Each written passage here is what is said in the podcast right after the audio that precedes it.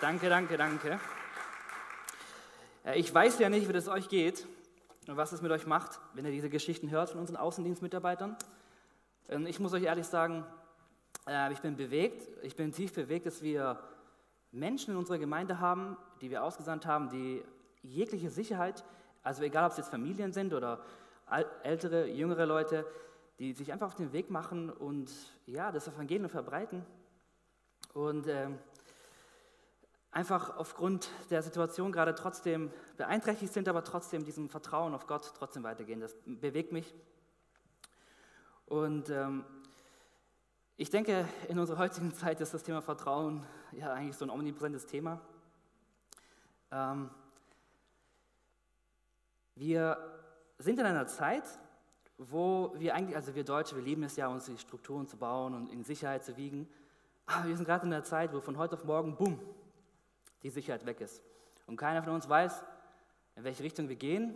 Keiner weiß mehr ganz genau, ob jetzt links, rechts. Und diese ganzen Unsicherheiten, die ziehen sich, ziehen sich bis in unsere Gemeinden, sogar bis in unsere Familien. Und das Problem ist, wenn wir in einer Zeit sind, die so unsicher ist, dann, dann fangen wir an, Angst zu bekommen. Und wenn wir Angst haben, dann, dann fällt es unheimlich schwer zu vertrauen. Aber wir Christen, wir glauben doch an Gott, der vertrauenswürdig ist, der uns auch Zusagen gibt in der Bibel, der zu uns immer wieder sagt, hey, fürchte dich nicht. Und äh, eine dieser Zusagen, die steht im Psalm 32, Vers 8.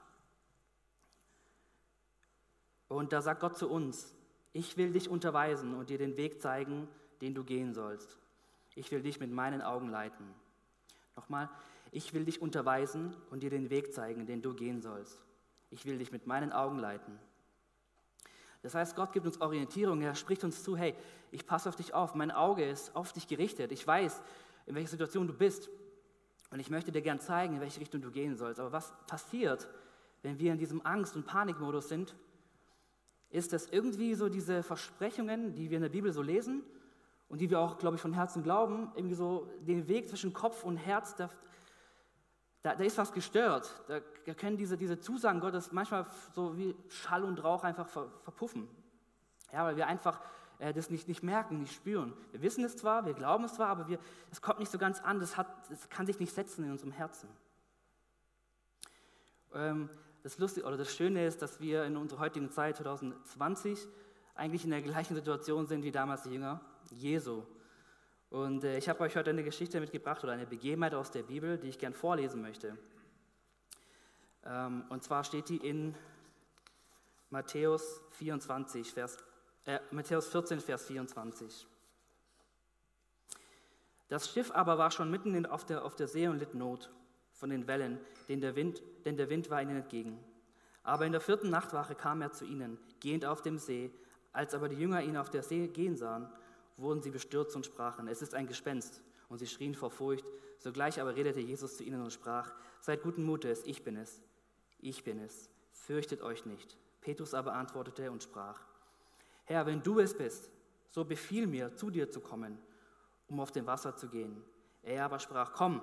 Und Petrus stieg aus dem Schiff und ging auf den, auf den Wassern und kam zu Jesus.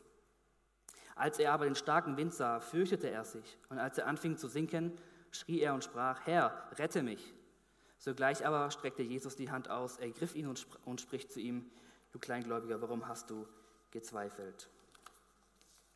Ja, der Kontext dieser Geschichte ist, dass Jesus mit seinen Jungen unterwegs ist und er erfährt, dass sein guter Freund, auch Cousin äh, Johannes der Täufer gestorben ist und das sind dann Leute zu ihm gekommen, die es ihm auch erzählt haben, dass sein guter Freund gestorben ist. Das heißt, er ist in einer Art Trauer, Trauerprozess.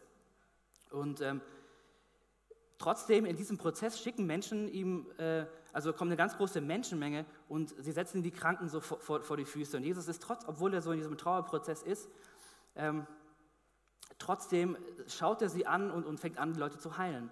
Und weiter lesen wir, das ist auch noch der Kontext, dass er dann in die Speisung der 5000 geht. Das heißt, die Jünger, die sehen die Wunder wirklich jeden Tag. Sie sehen, wie allmächtig dieser Jesus ist und wer dieser Jesus ist.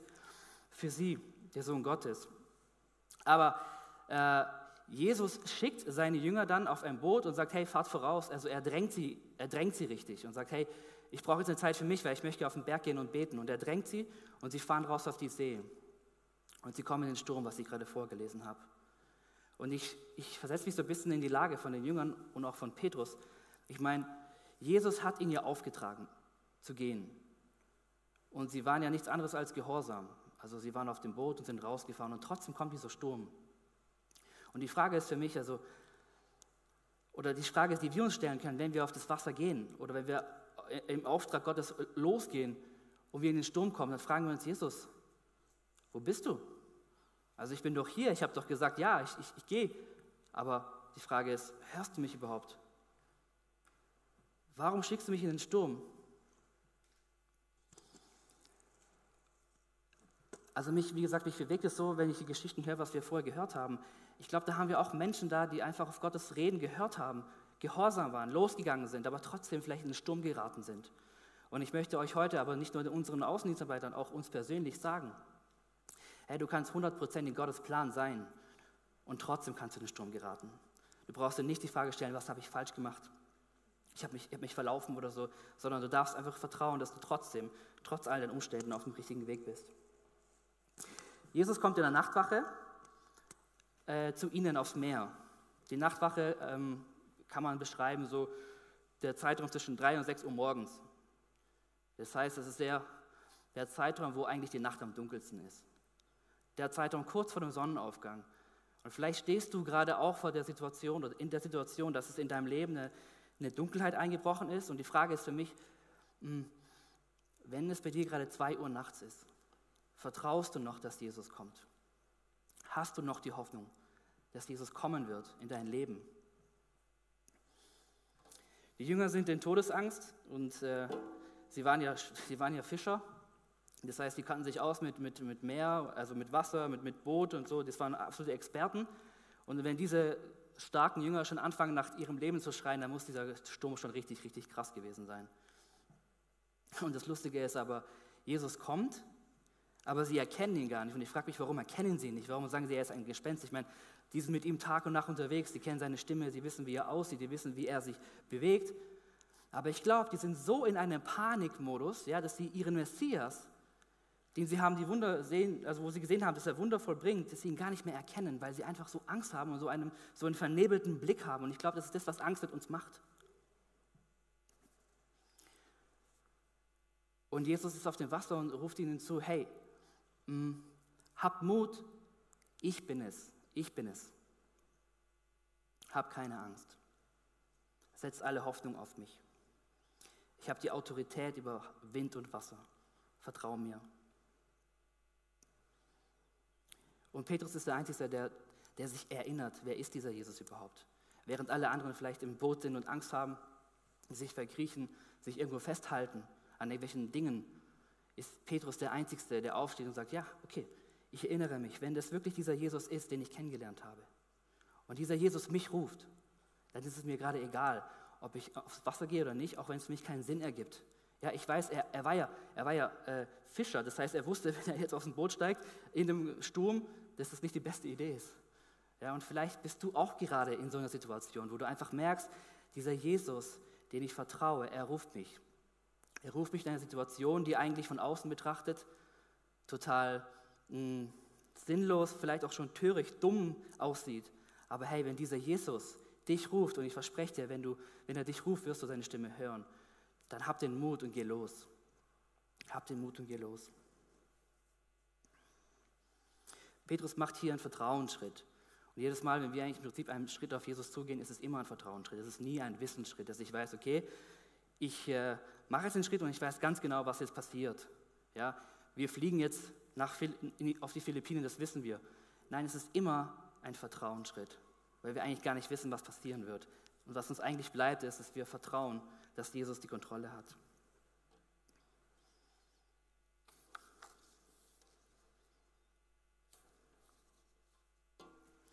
Ja, wir, lesen weiter, wie, wie Petrus dann aufs Wasser geht und wieder dieser also ich stelle mir das so vor, er ist auf dem Wasser und stellt sich genau diese Fragen, so hey, was mache ich hier eigentlich? Also ich bin hier gerade irgendwo in, in, einem Sturm auf dem Wasser, das macht, macht doch keinen Sinn. Ja, also ich, ich, er sieht nur noch die Wellen, er sieht nur noch die Beschränkungen hier, sieht nur die unsichere Zukunft. die Wellen, die, einen so, die, einen so, die so reinbrechen. Ja? Und er fängt an zu sinken. Und das, ich finde es so schön, dass Jesus, dass Jesus dann nicht sagt, okay, ja, du hast nicht vertraut, ja, dann sink halt. Ist mir egal. Sondern dass Jesus sofort, sofort seine Hand greift. Das heißt, auch für uns können wir sehen, hey, wenn du gerade in einem Modus bist, wo du, wo du merkst, dass um dich herum gerade irgendwas sinkt oder dass, du, dass dein Gottvertrauen gerade einfach leidet, weil einfach jeder Tag so schwierig ist, dann ist dieser Jesus da, der seine Hand ausgestreckt hält für dich, die du ergreifen darfst, die du wirklich ergreifen darfst. Und du darfst auch nach Hilfe rufen, schreien, weinen. Ja? Zweifel sind erlaubt. Er hält es aus. Wir dürfen einfach anfangen, die Kontrolle abzugeben. Ich meine, gerade ich, heutzutage ist es schwierig, die Kontrolle abzugeben. Beziehungsweise uns wurde sie eigentlich ja fast schon genommen. Aber ich denke, wenn wir ähm, unseren Fokus behalten auf denjenigen, der uns rettet, der uns liebt, der für uns gestorben ist und der uns auch versöhnt. Ja, vielleicht können wir auch diesen Petrus auch als Bild für die Gemeinde sehen. Hey, wenn wir als Gemeinde den Fokus behalten auf Jesus, dann, dann versöhnt er uns, auch wenn wir vielleicht verschiedene Meinungen haben, ja, die vielleicht alle berechtigt sind oder auch nicht. Es geht darum, dass wir, uns, dass wir zusammen den Blick auf Jesus behalten, damit wir versöhnt werden mit Gott, mit uns selber, aber auch in der Gemeinde oder im ganzen Leib Christi. Weil ich einfach merke gerade, wenn man so, ja, dass diese ganzen Themen, die gerade von uns reinbrechen, dass ich einfach auch, ja, also der Teufel ist da, um zu stehlen, zu lügen, um zu, um zu spalten, um einfach, äh, ja, das zu rauben, was uns, was uns stark macht, das ist die Einheit. Und deswegen lasst uns doch einfach auf Jesus schauen. Lasst uns den Fokus auf ihn behalten.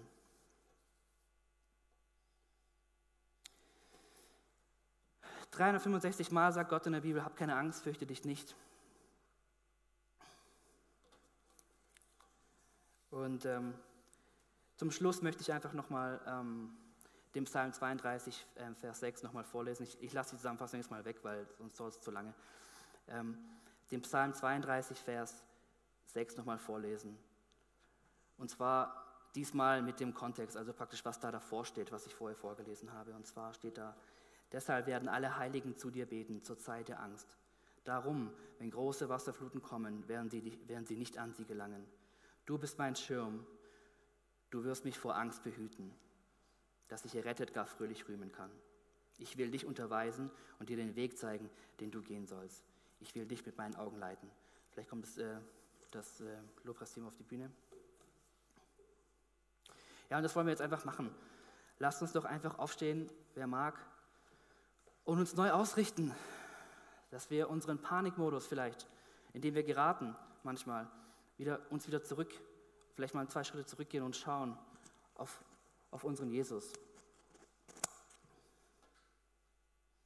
Und wenn du heute hier bist und du merkst, in deinem Leben ist gerade eine Entscheidung dran, einen Glaubensschritt zu gehen, und du hast vielleicht Leute, die, die dir sagen, nee, mach das nicht, es ist viel zu unsicher oder, oder töricht, Schau auf diesen Jesus. Und wenn dieser Jesus dich ruft, wenn er dich ruft, dann geh aufs Wasser. Er ist es wert. Amen.